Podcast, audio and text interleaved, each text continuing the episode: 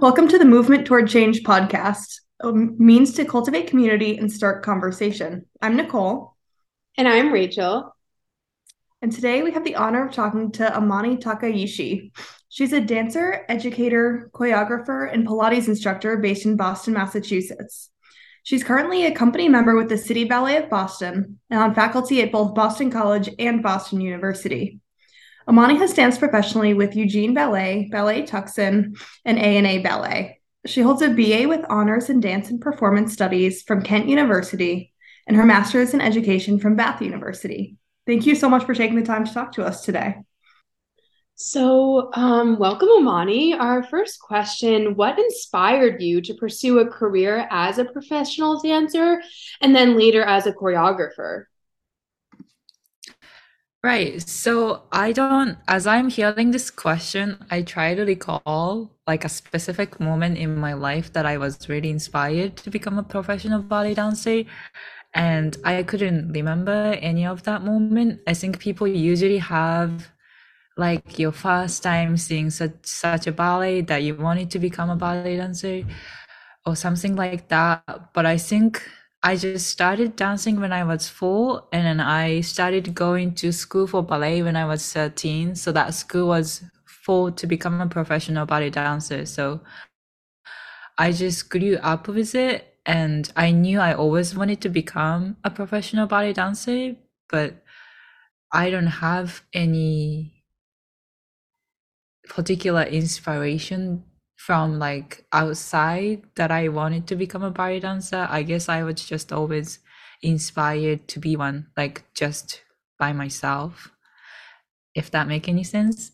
And then as for the choreographer, again, like I, if I'm honest, I didn't ever see myself to become a choreographer because um choreographing was something that I didn't think I was good at doing it growing up.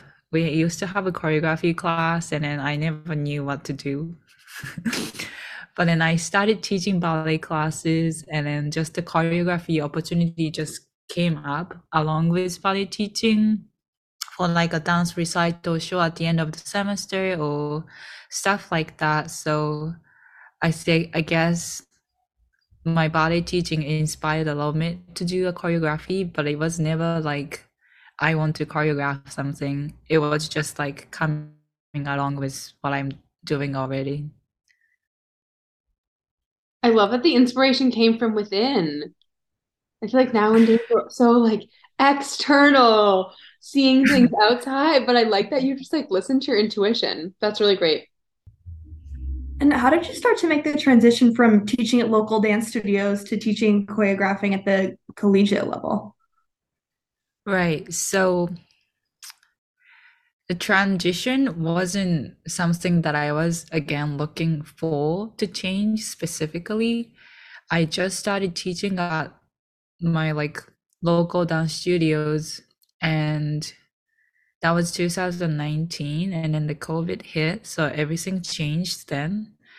I was still teaching online a lot and um one lady margot she called up me one day and then said are you interested in teaching at boston college ballet classes?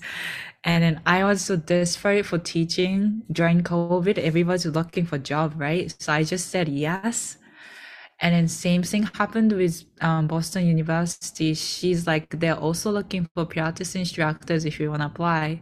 So Margot really told me to apply for these both two places, and then I know I knew there was also another people who was applying for both positions. So I was really nervous because I didn't have like great career of teaching. I just started teaching, and then the COVID hit, and then there there was I like I was trying to apply for like more bigger places. So it's it's just a Margot. I'm really appreciative for her for like suggestions like how on applying to bigger places and I yeah, it's just happened like that. Um so have you come across any particular challenges during your teaching career. I'm sure, you know, the uh, transition from kind of a different age group perhaps presented a challenge, or um, just teaching dance coming back from a pandemic where we were on screens and wearing masks and now we're you're moving in person so um yeah any challenges in particular that you might have faced and also um is there anything that helped you to work through those challenges Right. So the age difference was a big thing that at the local studios it was I was teaching three to four years old, five to six, seven to eight, something like that.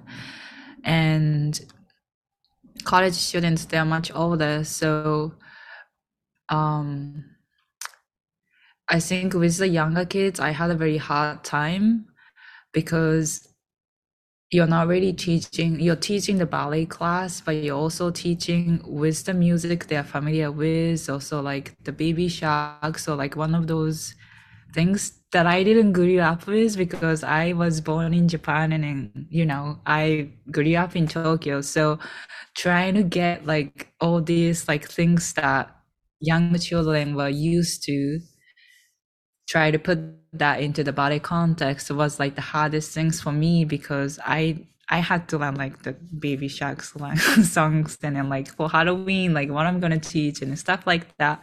So choosing music for them was very hard for me. But then teaching at the college, like I had the privilege to have a live pianist, so the music wasn't problem anymore. But then again, I it's just a the ballet i've like i've danced ballet since i was four so it's so like natural to me some of the steps are and then try to make it explicit like what's been implicit in my body. I found it sometimes very hard and then i still have that challenges and then I had a, like a great moment where I had a guest teacher coming in to teach for at the BC just two weeks ago. And in ballet class, he was just saying that like how you have to finish the exercise very nicely. And I've told him that before, but it kind of just slips away. But then he was saying that it's like you're baking a cake and you want to give it to somebody, but it's like if you don't finish the exercise very nicely, you're just smashing the cake into their faces.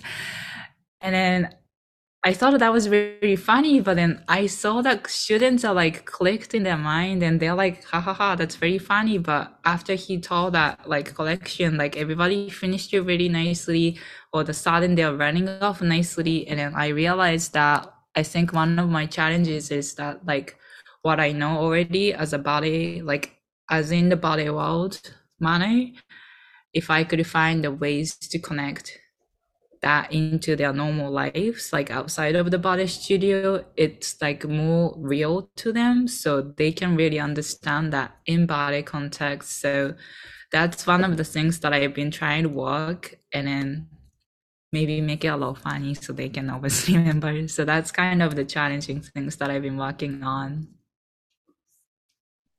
That sounds really great. And would you say you also um, use some of your Pilates background when you're teaching oh, ballet? Yeah. I do a lot. When I talk about muscles engagement, I think people really understand. But yeah, Pilates, it's for me, it's more like when I do Pilates, I think about ballet. And then when I teach ballet, I don't really think about Pilates. But when I talk about things in, but what Pilates gave me is like the anatomical terms and then the planes of the body which is really important in ballet that like which direction you're facing with your body. So when i talk about like the center line or midline connection i try to give them like um like things i learned in pilates like your inner thighs connecting like your midline connections. I say that all the time when we're taking a balance like close the fists squeeze the inner thighs feel them engaged, then bring your leg up into the chile, and then they find the balance so much easier. rather than try to find the balance and then like go of the bar. So I think like um having to learn some planes of the body in Pilates and in specific muscles are very helpful in my teaching. That definitely makes sense. And it's just so interesting, like as you start teaching, like you said, you kind of start to observe others and find what strategies work I, yeah, for like, different students. yeah. Kind of, When yeah, I take Pilates class, like I'm listening to the cues and I'm like, can I use that in ballet class? Yeah. definitely. That's awesome. Yeah. Um, and kind of switching gears a little bit, um, but with your recent choreographic projects, where have you drawn inspiration with your work? Mm. So I think two big um, inspiration sources. One is definitely music, and then the other one is dancers that I work with. Because um, I think of my choreography like um, like a building house, if that makes sense. Music gives to me like a basic structure to my piece. So like the how the music repeats or how it moves on to another phrase that tells me that I'm doing something else. So it gives me like a basic structure of what, the piece is gonna be like. And then to like decorate the house, I think I get so much inspiration from dances, like what they're good at, what they want to do with their body within the ballet. So music and then the dances are very big inspiration for me. And are there any other um choreographers and or teachers that inspire your um choreographic work or your teaching? Artists, well, no, so here's the thing that I once I started teaching, I'm so busy with teaching that I won't be able to take other people's classes. So then there is so many times that I'm like, oh, like when I get stuck with teaching planning, I'm like, oh, also like if I was to take Margot's class or Gino's class, like what would they say or like what was their like theme of the class? So I've tried to recall the classes I took in past to put it into my current teaching, and then I really wish that I could keep up with taking classes and then i i am taking classes with the ballet company but um i don't know. They are very different levels in terms of who i teach and what i do with the company. So i feel like um and then also when i'm taking class with the company i'm like more focused on like getting myself ready to rehearse something after so just like taking class for fun i wish i could do that more often Totally. Well, that actually leads us perfectly into our next question, which is how do you balance your schedule with these various uh, dance, teaching,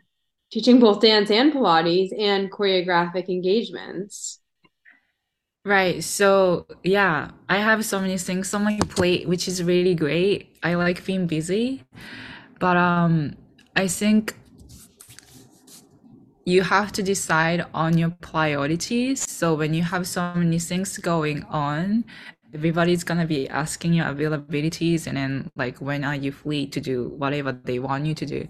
So then um for me at least ballet rehearsals number one.